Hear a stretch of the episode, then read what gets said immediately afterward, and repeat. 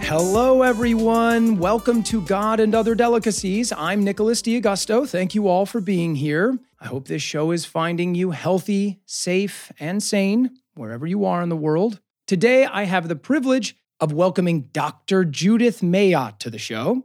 Doctor Judy Mayotte is an internationally esteemed humanitarian, teacher, author, and Emmy Award-winning television producer. She is decorated with numerous honors from institutions across the globe for her inspiring work on behalf of refugees suffering the daily horrors of endless war and catastrophic climate change. She has worked in the U S State Department as a special advisor on refugee issues and policy, and as a visiting professor for the Desmond Tutu Peace Center in Cape Town, South Africa. Judy received her doctorate in theology and an honorary doctorate in humane letters from Marquette University, of which I am also an alum, and it is through Marquette that I have the great honor of making her introduction. With so much to learn about her life and journey, I cannot wait to begin. Welcome to the show, Judy.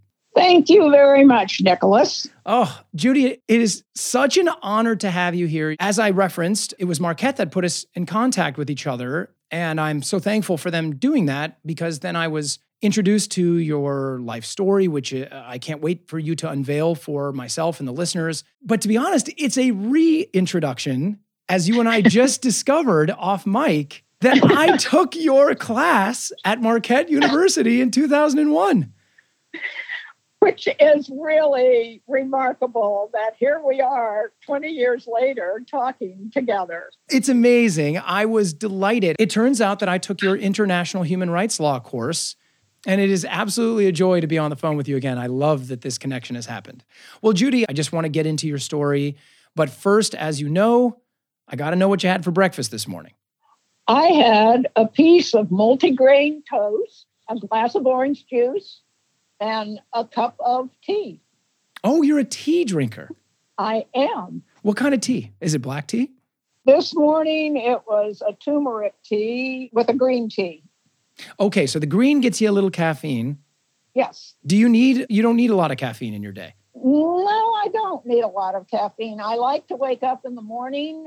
I have the sun coming in my windows at about five thirty or so, and I kind of don't rouse at that moment, but generally also in the morning, I swim laps. Judy, that's extraordinary. You do not wait. Early bird gets the worm.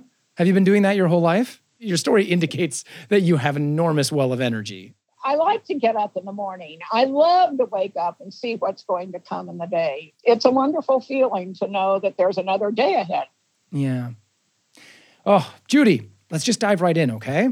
Yes. How and when were you introduced to the idea of God in your life? I thought about that, and I think there's probably two situations. I grew up in a Christian home, Protestant Christian home, via my mother, not my father so much. And I remember going to Hillside Christian Church in Wichita, Kansas, and who I remember the most is Missus Lamb in Sunday school. And Missus Lamb was a rather old-fashioned woman, I guess I would say. Her dress, her hats, all of that looked rather old-fashioned to me. But then I was just about eight, nine, ten years old when I had her. But Missus Lamb knew more about the Holy Land and its geography and brought that all to life. And I guess brought New Testament teachings to life because it was the life of Jesus. And it was really of Jesus who walked the dusty roads of Galilee. And I don't remember many other Sunday school classes than Missus Lamb's Sunday school class when I was a, a child growing up. But she really made an impression on me, used maps, used very earthy, practical stories, the life of Jesus. And I've never forgotten her throughout my life. I think the other situation was that when I was in first grade, even though we were a Protestant family, my parents sent me to boarding school, to a Catholic boarding school across town in Wichita, Kansas. And even though I don't think of the religious aspects of it, I think, more of the nuns who taught us, because nuns, of course, were very strange to me, as was Catholicism. But Catholicism didn't mean much to me at that time. Judy, can you tell me about what year this is? Okay, I was born in nineteen thirty-seven, so six years later, when I was in first grade. forty-three, okay. Yeah, forty-seven, forty-six, forty-five for Missus Lamb, and forty-three, forty-two for the nuns. Well, I didn't want to derail you too much from the nuns, because I know that's another enormous part of your story. Clearly, you had an affection for the nuns. There was a reverence that you were keying into at that age? I suppose so. I mean, I just did what everybody else did. But I did love being there. And, you know, it also was during World War Two. And um, I learned, we all learned to knit there. And what we did was we knitted squares so that they could put them together as blankets and send them overseas. So that was kind of the first service aspect of my life, I suppose, of giving beyond myself. I just liked it there. I liked the nuns, I liked the school, but then I was put back into the public school in probably third grade or so. What was it like for you to go back to public school after having been at Catholic school? I was glad to be at home again. Did you have any siblings? I do, and they all went through public school. I was the only one that was sent to boarding school, and it was because I was such a pill. Wow, amazing. At that young of age, they were like, whoa, four years old, we got to get her out of here. That's true. That's amazing, Judy. What an indicator of your travel savvy lifestyle ahead, right? You know, I think I'm very independent and very determined to do what I feel is the right thing to do for me. Wow. At what age did you become aware of the constrictions that a, a woman would be running into in society at that time? Um, you know, Nicholas, I'm not sure I ever ran into that. Hmm. And that, that's been a strange phenomenon for me. I don't ever feel like I have been restricted. I just kind of plowed ahead and done what I want to do. I do feel that at the time, I didn't think too much about it. I mean, I, I don't think I was too thoughtful for a long time in my life as far as restrictions or social justice or or anything like that. I just kind of went ahead. And I think that I was not a real student at the time. I ma- always made good grades because it was fairly easy for me, but I, I wasn't somebody who clamored to learn. I was much more interested, I think, in being with my friends and just kind of living as a teenager. But I do feel that by the time I was going to college, that for women in that generation, it was much more to get our M R S degree, which means Missus, you know, to oh marry. My gosh, right. I was like sitting there truly going, M R S, it must be nursing? M R S, what is M R S? Yeah. This is right, no, of course, of course. But we use that kind of as a as a sign of what was sort of expected of us. And it was always, particularly in our socioeconomic area, that if you marry and when you marry and you have children and if something happens to your husband, you will have something to fall back on, which was either at that time mostly teaching or nursing. So it wasn't that we felt like we could just go into any area for uh, our life. And it was really interesting, you know, when you think of a Ruth Bader Ginsburg or you think of people who delve deeply into medicine or into research or, or somebody who went into engineering, a woman who went into engineering at that time, that was the exception rather than the rule. And so I was not exceptional at that time. I rather went more with the rule at that time. So are there any notable life events prior to your collegiate years that are deeply important to your life story or your spiritual story? I know that you contracted polio at one stage in your younger years. I don't remember what year that was. That's true. What happened was, you know, as far as structure of my life, if you go back to ninth grade, I again was sent away to a Catholic boarding school, this time to one in Boulder, Colorado. That's when I fell in love with the Catholic Church. And it was the same order of nuns. And because uh, I was such a pill, my parents and a few other parents at that time decided that we should go to boarding schools.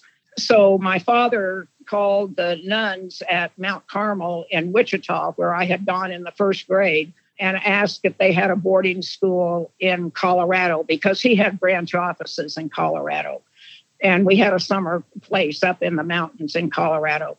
And so I was sent out there and fell in love with the nuns and decided I wanted to be a Catholic. I wanted to be a nun.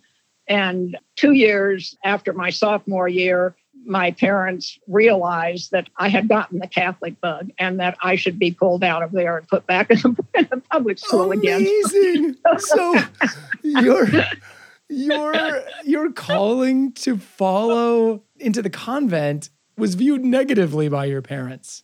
Oh, terribly. I mean, my, my father thought that nuns were really good disciplinarians, but he de- he detested Catholicism, basically. Right. I mean, in the classic, like, whatever denomination hates another denomination kind of thing.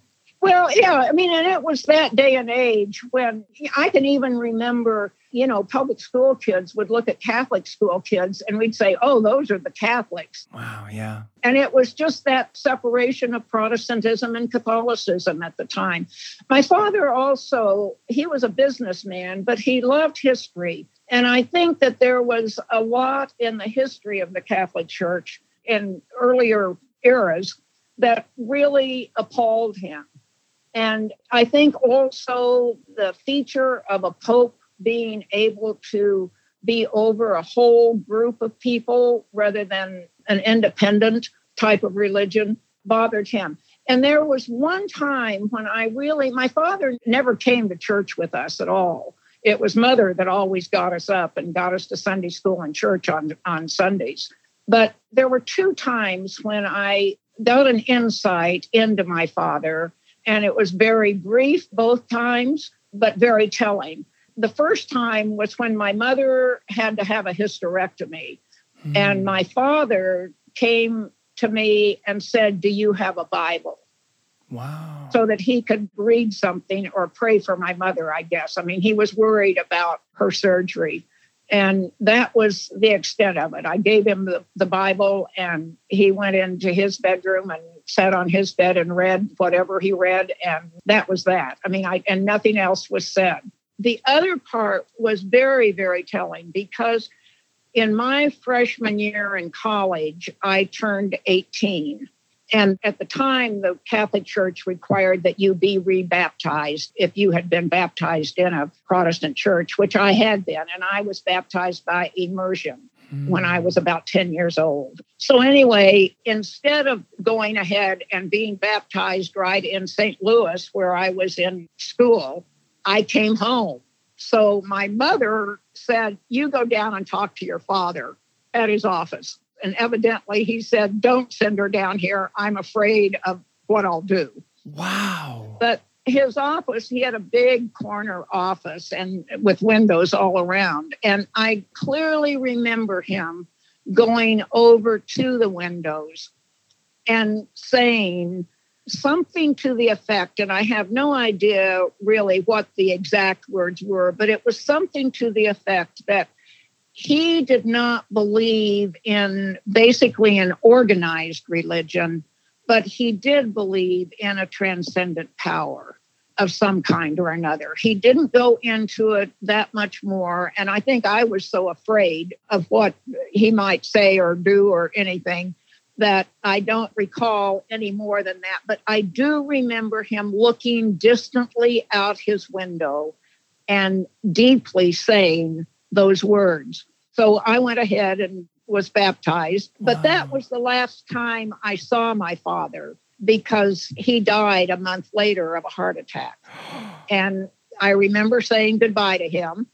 You know, I knew how disappointed or, or upset he was with my choice of becoming a Catholic.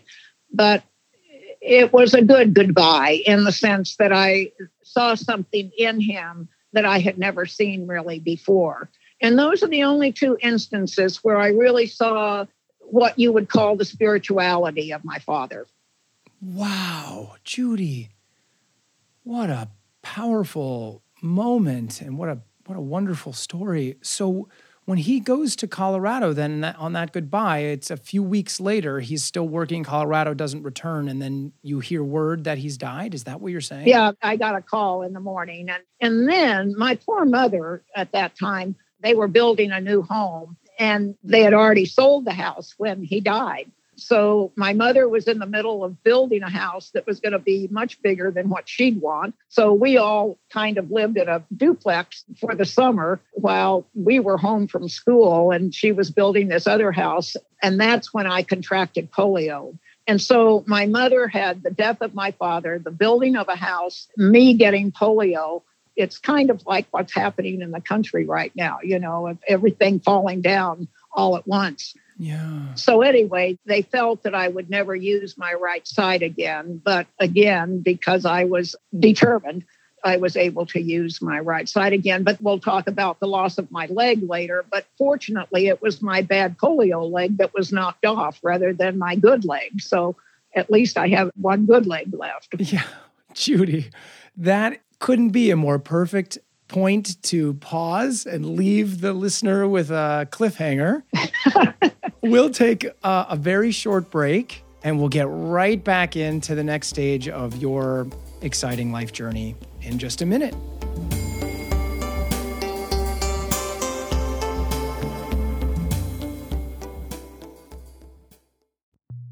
At times like this, it is necessary that we ask ourselves what is worth talking about, what is worth listening to, and what we each can do to make the world around us better in our own small way. Discussions revolving around a person's beliefs and perspectives on God are something I personally can speak to, and my intention is to create a space where our deepest feelings about God and life can be expressed, heard, and better understood. That is one of the motivations behind God and Other Delicacies, and it is my humble hope that it contributes to the positive side of the cultural ledger. It is my intention to continue to create opportunities here for the presentation of those ideas that are different than mine, so that I can listen to them, come to understand them better, and hopefully discover ways in which I and each of us can participate in fostering communities that are ultimately more fair and loving for all.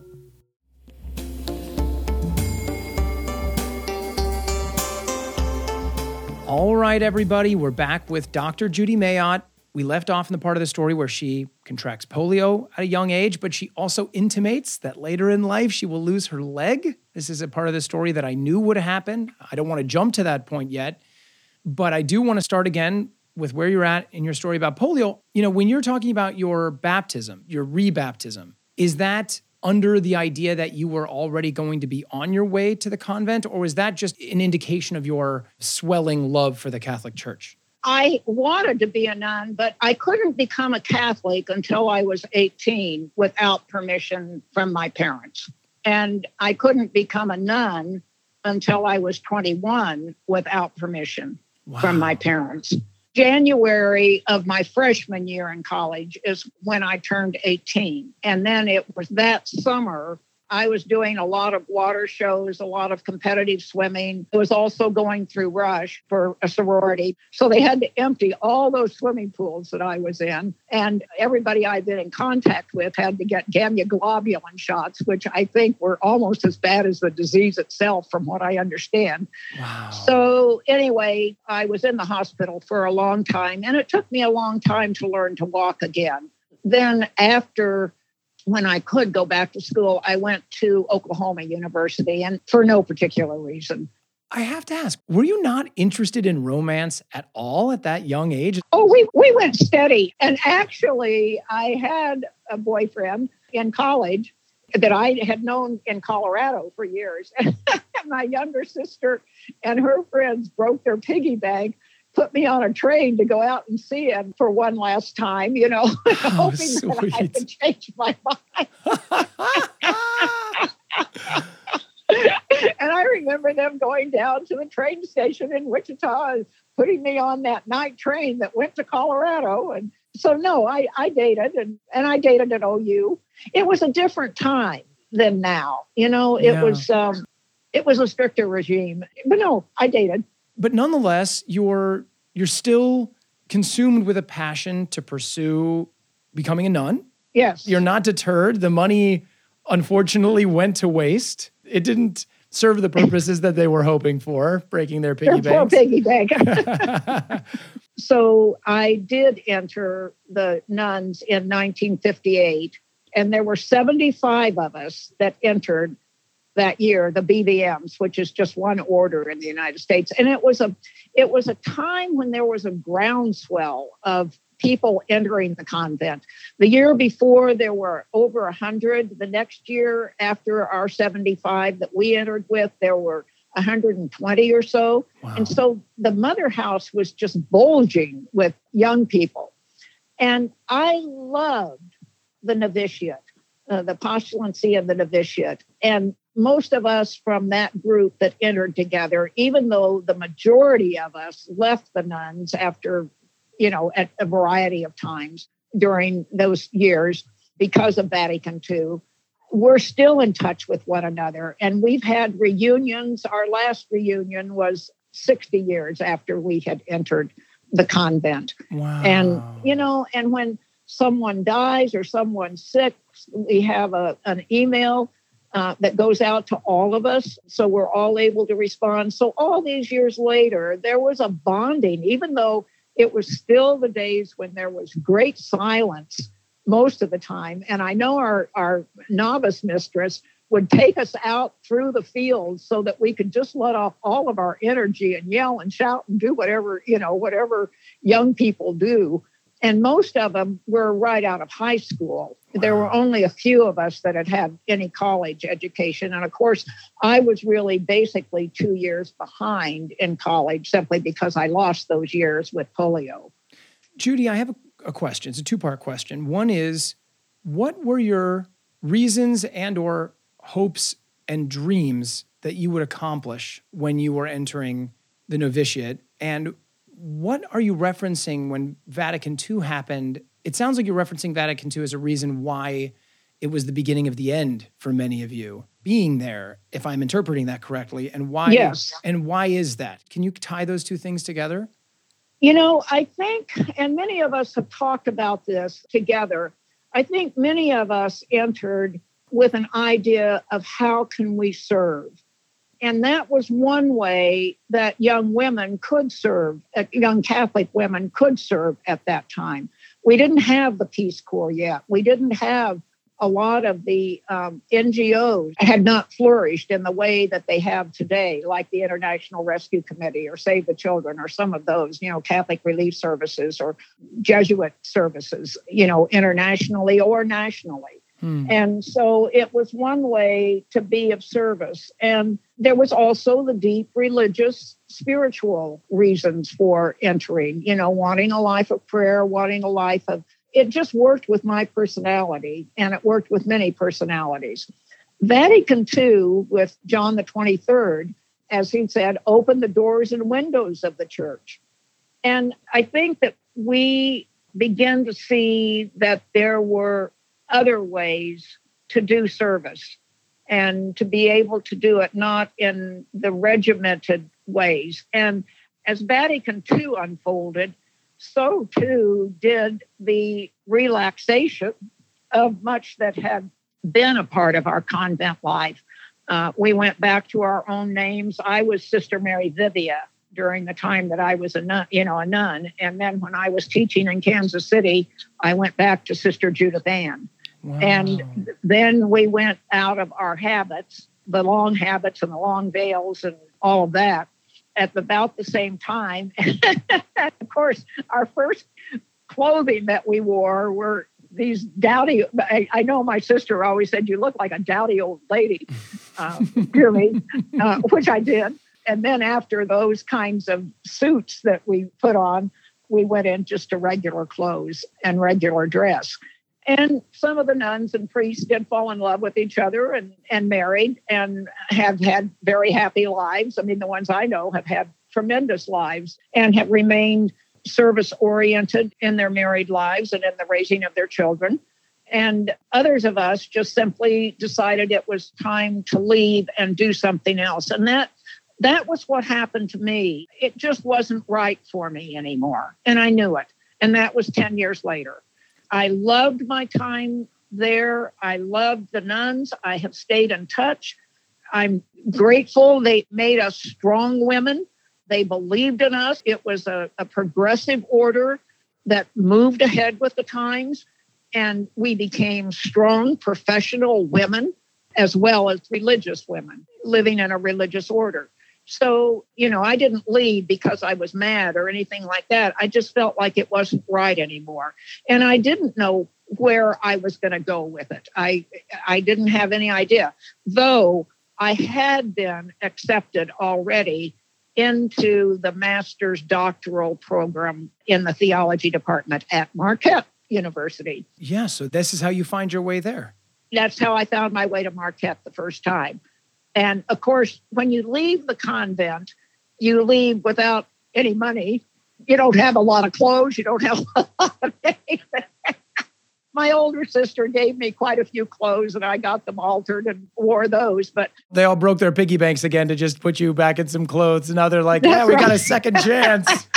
Let's get her. A, let's get her some romance. This lady. Well, I even remember on my first date after I left the convent was to a dance, and I even remember some parents of friends of mine just kind of gawked at me because there she was, the former nun, wow. and, on a date.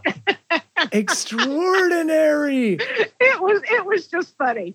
So anyway, then I of course needed money. I needed a head resident. In fact, when I was head resident, this was real. It was just so interesting to be on that campus in the vitriolic sixties because we were dealing with civil rights and with Vietnam at that time.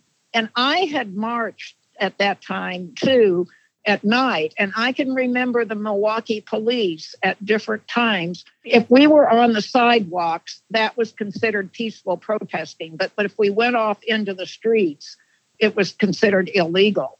And sometimes the police with their batons would try to push us into the street, you know, so that they could arrest people. Wow. And so I, it was really, you know, I wouldn't change having been on the campus in those days. Judy, there's so much that I want to hear about your life. There's so much more that we need to get to about your international work.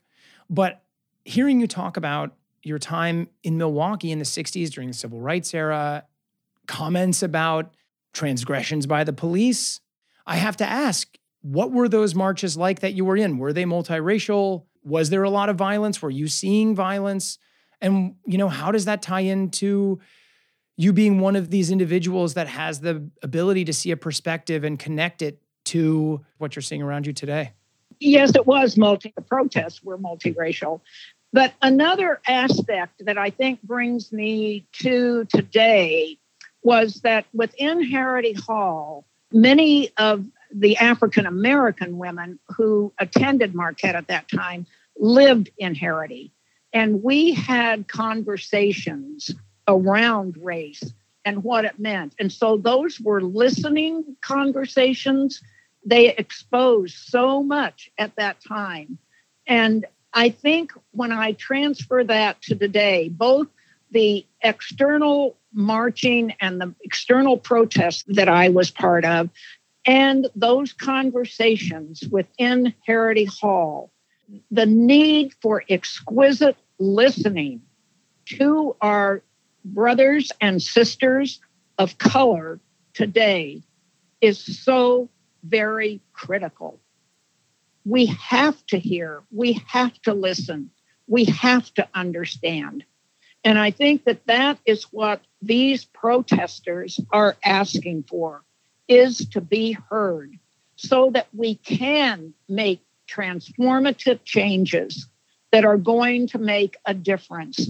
And I do feel that this may be, just may be, the time when we really do turn a corner and make some of those transformative, substantive, systemic changes, getting at the root of this on the ground and being suffocated.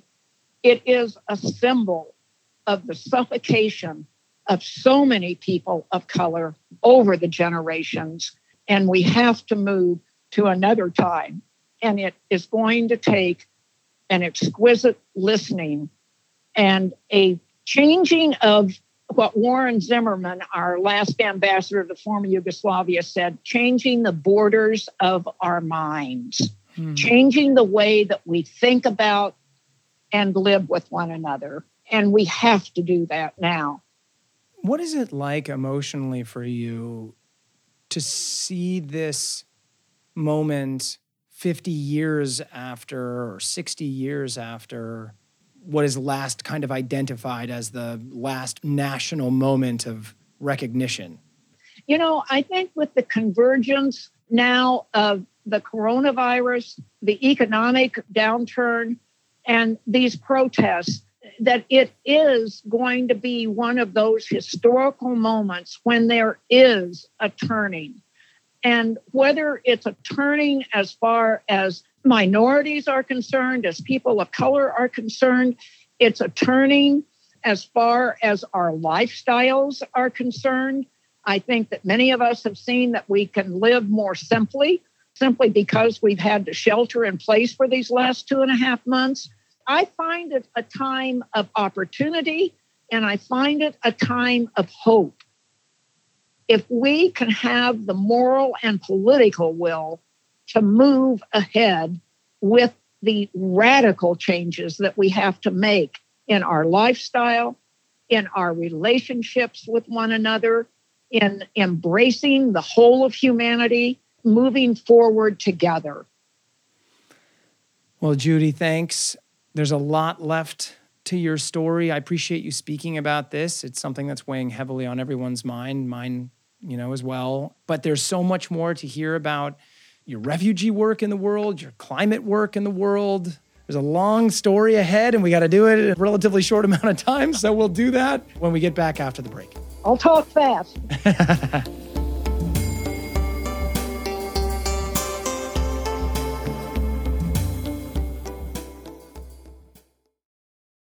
God and Other Delicacies has a weekly newsletter. If you'd like to subscribe, email me at godsdelicateshow at gmail dot com, and I'll put you on the list. Also, if you're listening to this show on iTunes right now, I'd love it if you scrolled to the bottom, hit five stars, and wrote a one to two sentence review. It really does help the show reach more listeners, and it means a lot to me because I read them, and it's nice to read nice things.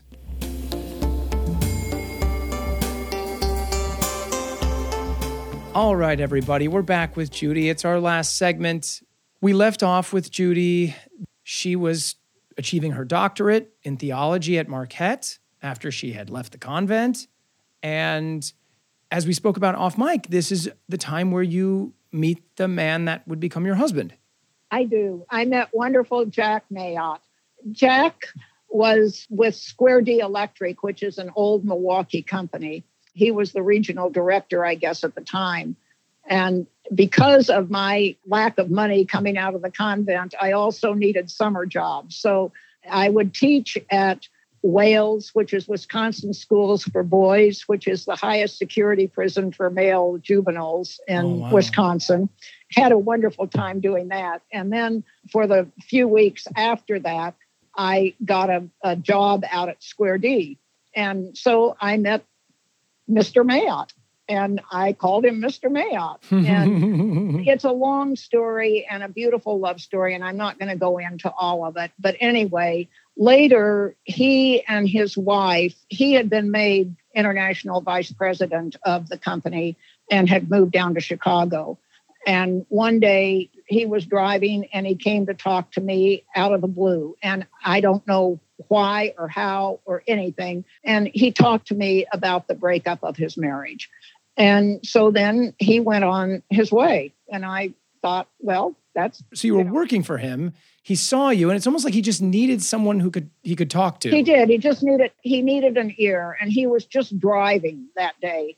And later he called up and he said, do you suppose we might have dinner one evening? Well, when you're running a dorm, you can only be about fifteen minutes away from the dorm. Oh, so wow. Our courtship was either in the dorm or fifteen minutes away for dinner. You you're know, eating on Mar- like at Marquette campus all the time. Yeah.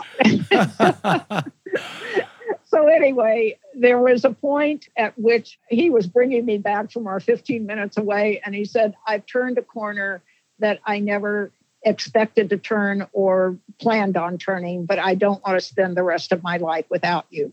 And wow. So I guess I sort of realized, I thought, well, I don't think I want to spend my life without you either. I mean, I don't, I don't know that I was really, I wasn't really thinking in terms of, of marriage really or anything like that, but it happened so quickly with us. And we married very shortly after that. And then he, unfortunately, and we lived in Chicago, he unfortunately died very quickly of cancer three years later. He, oh. It was exactly six weeks from the day of prognosis to the day of his death. And he died in my arms at home. Oh. Uh, and we planned his funeral together. And he said, now you're going to be an emotional widow. And so don't make any big changes for at least a year. You know, stay in our home here for at least a year before you make other changes. And he was beautiful in the way that we were able to walk into his death together. We had a beautiful last rites, uh, and one of his daughters was home for that, Francie. And, you know, it was it, it was a beautiful um, it was a beautiful goodbye. And he made such a difference in my life. He was so deep and so beautiful and so caring. It was just it was a joy to be married to him. Oh. Judy, my goodness. So Milwaukee, Milwaukee holds a lot of history for me, uh, you know, with Marquette, with Jack, with going back and teaching at Marquette, and, and just so much. I mean, Milwaukee is a place that um, that means a lot to me. Wow. Okay, so we'll go with where Jack tells you you leave off, which is, yeah, are you an emotional widow? Are you struggling for a year? How long does it take for you to get your bearings after the whirlwind that has just happened to you in your life? I mean, I can only imagine your story. I mean, looking at it from the outside, it's extraordinary. You spent more years in in the convent than you did married. Yes. By the time you're there, it it's it's like it just vanishes in a way. And where does that leave you at that point? I mean, I know where you go. In my head, I'm like, gosh, what an interesting move. But how do you get there? How do you end up becoming the person that becomes internationally recognized as a leading humanitarian? Well, I'll say that Jack Mayotte would love the trajectory of my life. He would laugh because he was always thinking I was an absent-minded professor and I was going to get hit going across Wisconsin Avenue in Milwaukee. But nevertheless, my life changed dramatically, I will say. But yes, I grieved. I grieved for his loss. I would go out to his grave and, I, you know, buried in snow in Chicago and trudge up that little hill to his gravesite and, and everything. But I had a lot of friends, and I had really good friends who, one of them said, you can't be a young widow. I was in my thirties. You can't be a young widow and live out in a suburb. So I decided, okay, I bought a condo downtown. And I decided then that I thought, hmm, I, you know, I don't think I want to stay in the sixteenth century, which was what my PhD was in. It was mm. sixteenth century Reformation thought. I think I want to go into television, knowing nothing about television or anything.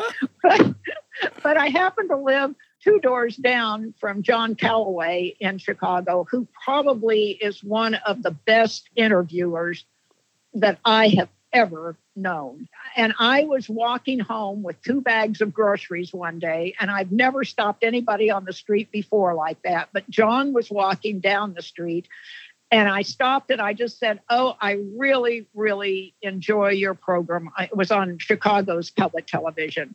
And so John and I started talking, and it turned out that he lived a few doors down from me. Wow. And so John and I got to be friends, and I told him I wanted to go and I thought I wanted to go into television. And he said, oh, no, he says, you know, that's too dog-eat-dog. He said, it's too aggressive for you. Stay in academe. And I thought, well, I don't want to.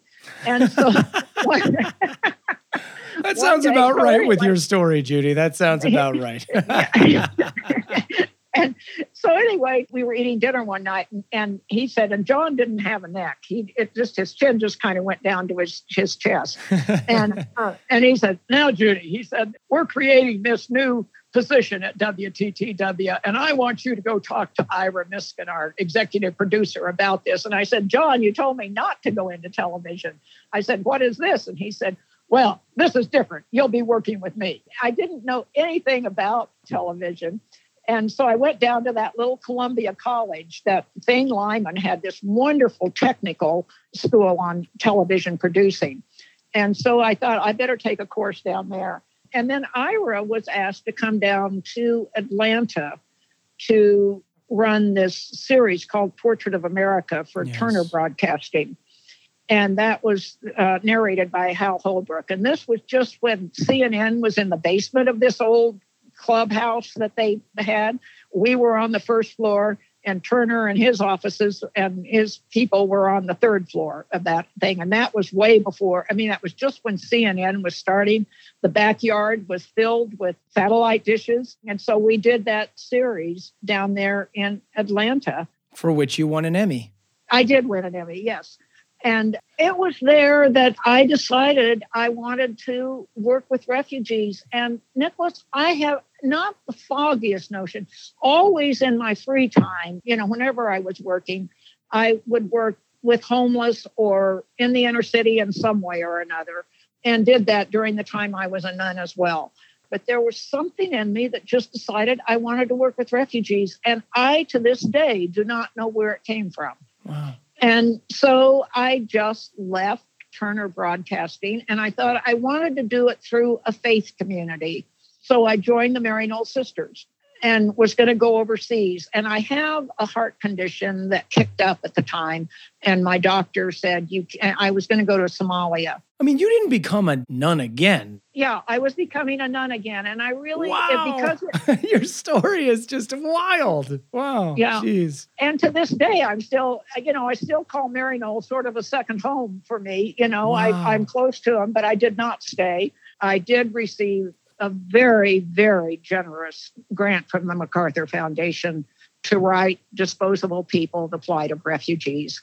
And it again transformed my life. It changed everything for me. I never planned to write. I never planned to be a public speaker. I never planned to be an advocate. I never planned to do any of those things. And it was a transformation that made all the difference. And about that time when I was going, you know, when I was going in and out of war zones and refugee camps around the world to write this, because the book itself, I decided on three. I decided to look at long-term refugees, people who had lived in refugee camps for ten, twelve, fifteen years, you know, and children were born and grew up there in the camps. Um, and so I chose the Cambodians in the camps along the Thai-Cambodian border, the Afghans in Pakistan, and then the Eritreans in Sudan. And I was one of the first people at the time. There was also a civil conflict going on in Sudan itself. And many of the people fled the south in Sudan to the north. And I became one of the first ones really to write about internally displaced civilians who are not officially, legally refugees because they have not crossed an international border. Wow. And they are still under the regimes that are trying to put them to death. Wow. Uh, you know, I mean, national sovereignty, we're, we're a world of nation states. And so national sovereignty, as I think I talked about in our course on human rights. Yes, but you could probably, I could probably use a refresher. Go ahead. But you're absolutely right. This is this is the course I took from you. This is amazing. Okay, That's continue, right. continue. Yes, yes. So I was one of the first to write on, on that. Well, during the time that I was writing and going in and out of war zones and living among the refugees while I wrote the book, the Women's Refugee Commission was also starting up, and that was Catherine O'Neill and Liv Ullman. Liv Ullman is a famous Swedish film star. So they were on the board of the International Rescue Committee, which is one of the premier organizations and an organization that I had worked with as I went into the refugee camps. Bob DeBecki, who was the president of the I R C, told his people out in the field, this woman is coming, watch out for her, take care of her. Mm. And so I was able, through the International Rescue Committee, which was founded during World War Two, and that's a whole story in itself, getting the, the Jewish people out and over the Pyrenees or out of Marseille so that they wouldn't be killed. The International Rescue Committee is active. It works in the camps. It is a humanitarian organization. The Women's Refugee Commission became a refugee advocacy organization, basically for women and children. And so they gathered a group of us together in founding that organization. And because we didn't have any money, we had to go out and do our fact-finding missions on our own as a board. You know, we were doing this all by the seat of our pants. And now it has grown into one of the premier refugee advocacy organizations. It's very well known and just does magnificent work. But it was fun to be part of that founding group of that organization. And so I ended up in my work more as an advocate who would then continue as, as I wrote my book, and then I would continue to go out on fact-finding missions and come back, and we would testify before congressional committees, write op-ed pieces, go on programs like the NewsHour with Jim Lehrer or Charlie Rose or those things. And so we would speak out, and then we would advocate within the government, within the United Nations organizations, particularly U N H C R, and try to make changes in the camps that would make a difference as far, particularly of women and children, for the Women's Refugee Commission. And Refugees International was really known for being some of the first ones in on the ground to see what was happening when conflict arose in a country. And so that was what I continued to do. And then there was a group called the Visionaries. They were doing filming of different humanitarian organizations, or they were just starting up. And so they got in touch with Refugees International.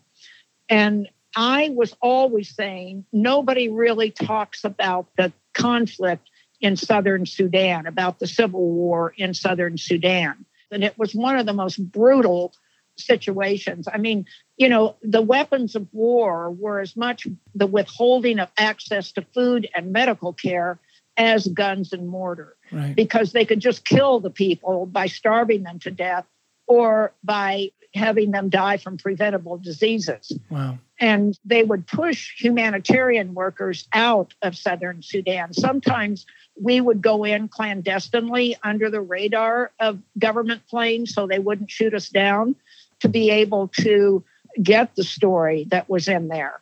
And I remember meeting at one point with a group of midwives. Kathleen Jacobs and I went in, and we met with this group of, of midwives who didn't even have a clean razor blade with which to cut the umbilical cord in the birthing process. Oh. And one of the questions that I asked of the woman, uh, women, I said, you know, what is it you would like for me to take back to the United States? What do you want me to say if I testify before Congress? Or, and I'll never forget the words of one woman. Tell them we are tired of running, running from bombardments, massacres, and starvation. We gather our children and try to find a place to hide. We look for water, and we try to stay a while, but then the guns break the silence and we have to run again. And I have never forgotten those words that that woman said, because that is the story of so many people, and particularly internally displaced civilians, that they have to run over and over and over again. If we look at Syria today, if we look at Yemen today, if we look at any of the places where there is this kind of of conflict that is going on, the people are constantly running and trying just to secure their lives and the lives of their children. Today, we have over seventy million, over seventy million people who are fleeing conflict. And that's not all that people are fleeing today. People are beginning to flee more and more from extreme weather events. And so we're going to have millions more if we don't change our ways as far as climate is concerned, that we're going to have more and more people who are going to be displaced because of extreme weather events. We can already see this, for example, in Alaska, in our own country, where the permafrost is melting. Yes. And there's so much erosion on a lot of the banks that a lot of the villages, that the fishing villages that are along those banks of Native Americans, indigenous people, are just falling into the water. You know, you're going to have to move whole villages, whole towns. And in our day and age, it's not a matter of moving tents or other movable kind of habitable places, but it's moving clinics, it's moving schools, it's moving city halls, it's moving homes that are, are stably built. You know, when you think of seventy-eight million people who are fleeing conflict now, and you think of the millions more that are going to be, that are and are going to be moving because of climate displacement, it's going to be an upheaval like we have never known in our in our existence, the world's existence before. Oh, Judy, thank you for sharing that. I am left in a moment here where I want to just, you have a, obviously can speak to so many things. I want you to tell the story. We're right at that moment. I, if I'm correct, it's the visionaries that are recording while you're injured, right? Yes. So you could spend another show just talking about your thoughts and your reflections and your work on climate catastrophe that we're facing. I don't want it to seem trivial to move back to your personal story, but I do want to get to this part of your story, which is the loss of your leg up in, in amidst all of this work, this change, another tragic and life-defining event happens to you. Indeed, it did. Up in the little village of Ayod in, in southern Sudan, what was then southern Sudan before it became South Sudan. Anyway, I always wanted the story of Sudan to be told. We were going to a feeding center in this little village of Ayod. And when I had been there before, we called it the starvation triangle of Bor, Congor, and Ayod. And you could go to a village and there wouldn't be a child under five alive, practically. Maybe there had been a measles outbreak and they had died from that, or they had wow. died from dysentery. Uh, you could go other places in that area and you could see that there weren't any cattle left because of the drought and, and because of the lack of, of being able to plant and harvest and, and have feed for the cattle. So anyway, we were going into this village of Ayod on this particular morning, and we were going to film a food drop. And I've been to dozens of food drops over the years. And a food drop is a big area. It can be as big as three football fields, for example. And the danger in a food drop is if the bags drop too short or too long. In other words, that if there were people at the end of it, you know, at one end or the other end, and the plane dropped too soon or, or too late, that it could hit the people. So we were always instructed to go off to the side. And we went exactly where the plane told us to go that morning, where the pilots go that morning. Ordinarily, um, the planes would come out of Lokichoggio, which was the base camp just on the Kenya border with Sudan, and bring the bags of grain in and drop them.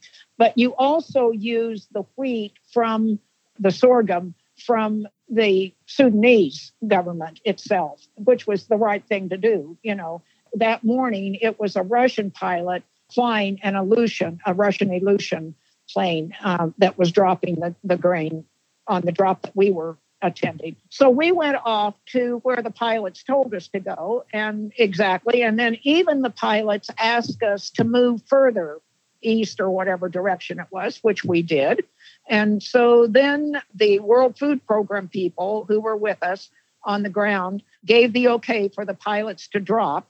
And they had made two test runs around the field. And then the World Food Program gave the okay to drop on the ground. And we could see that it was coming right at us. It wasn't going where the drop site was. It mm. was just flying. And so um, I, I can't say the word on, on air. Uh, but holy shit. Well, you actually could say it if you wanted to. One of the World Food Program people said it. So we all started running.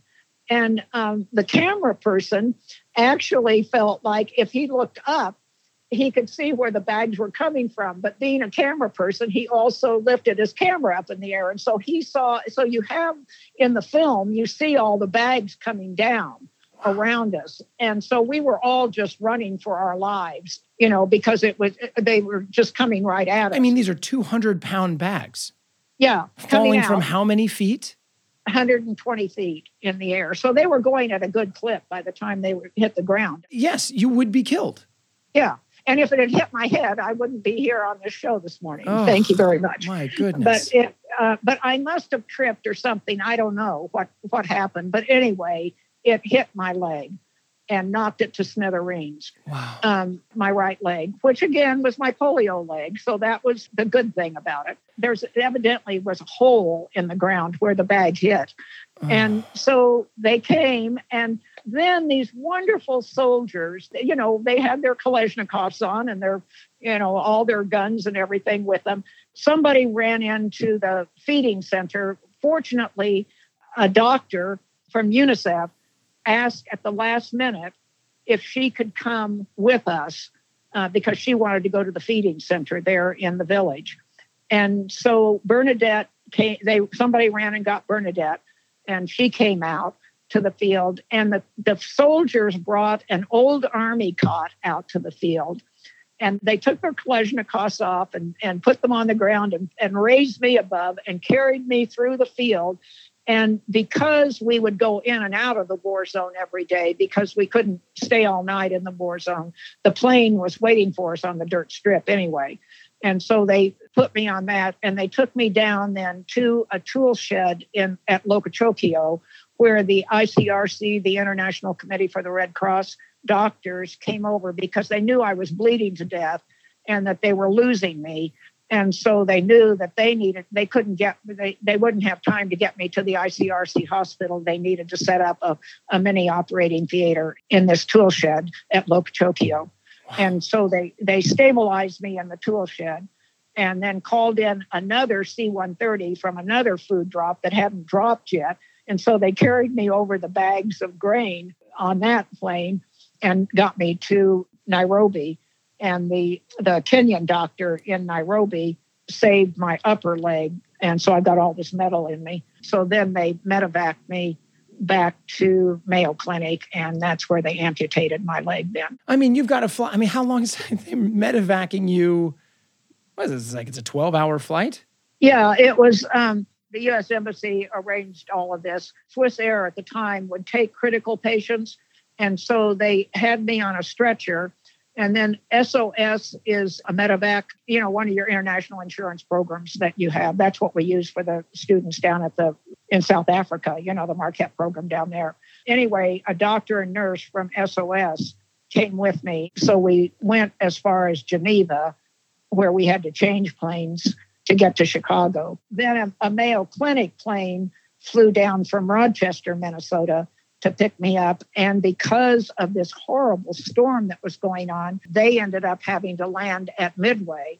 And so they had to take me in an ambulance across town at rush hour in Chicago, you know, to get me into the Mayo Clinic plane. And then the Mayo Clinic plane took me back up to, to Rochester, Minnesota.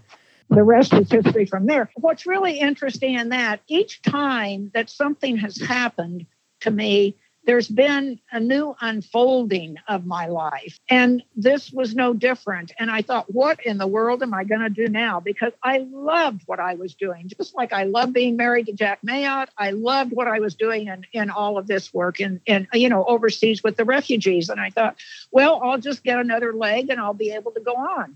Well, not too long after that, I fell and broke the hip of that same leg.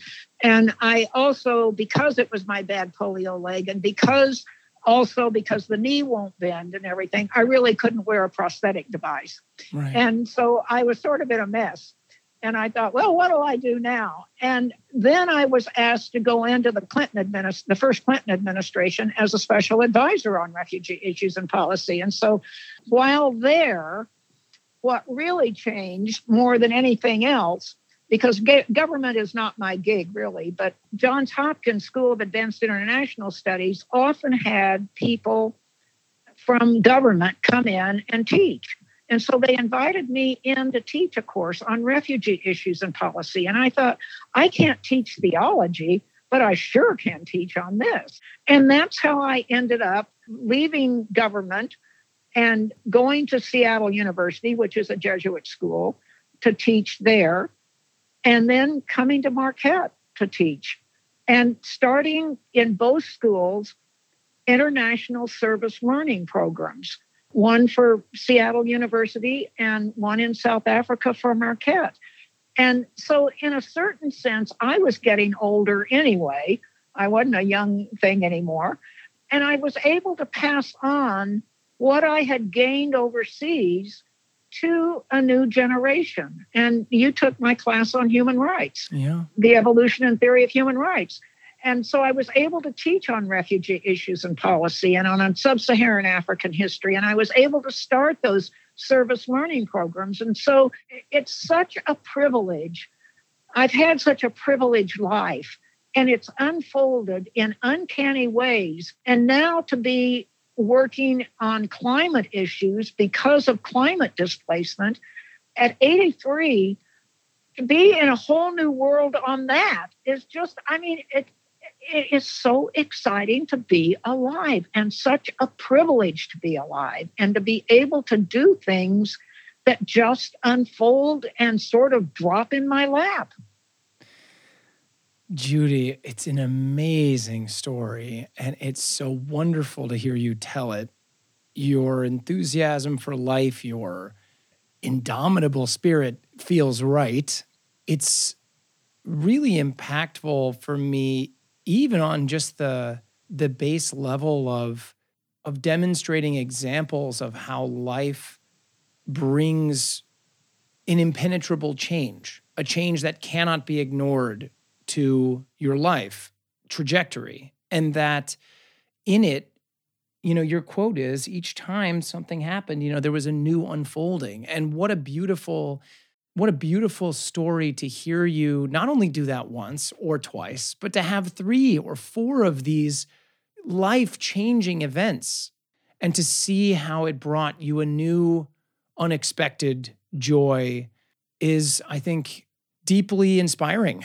And what an extraordinary story you tell, and how cool that you're now working in what is one of the cutting-edge problems of the day. And like you said, the greatest threat maybe of our existence as humans.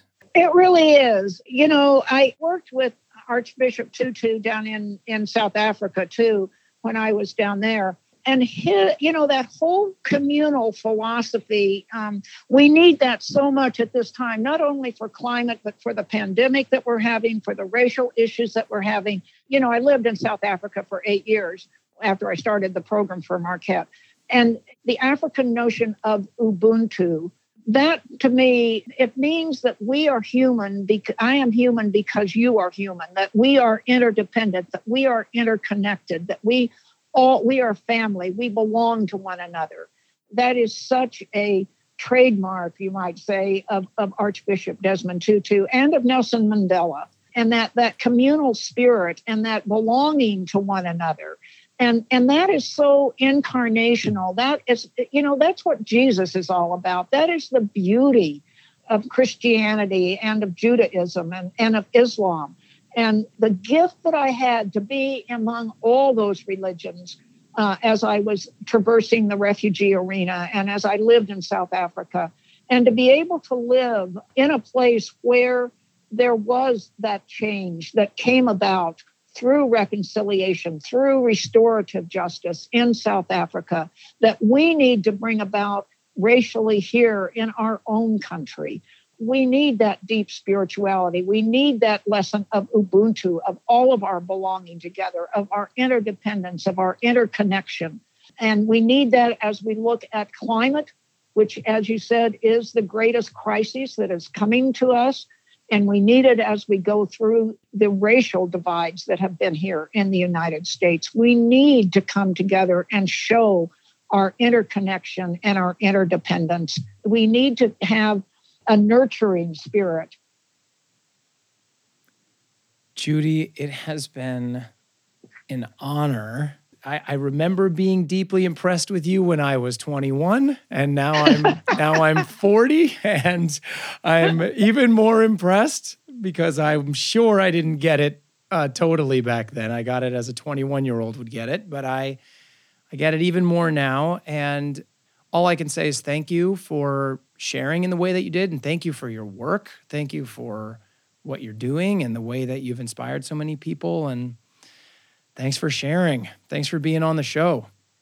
Well, thank you for the work you're doing. And it really impresses me that a student of mine at one point in life uh, is doing the kind of wonderful work that you're doing. So great congratulations to you, Nicholas. Oh, boy. Well, you, I'll take it, but I'm not sure I, oh, it's, oh I'm, I'm, I'm all embarrassed. Now I'm all aflutter. Um, no, thank you so much. You're so kind. And I wish you nothing but continued joy and enthusiasm for living. And thank you. Thank you for everything. Well, thank you. And stay on for just a second because I want to ask you a couple of names. Okay, wonderful. Um, so let me say goodbye to the show and then we'll talk. Okay. Okay. Okay. Thank you all for listening.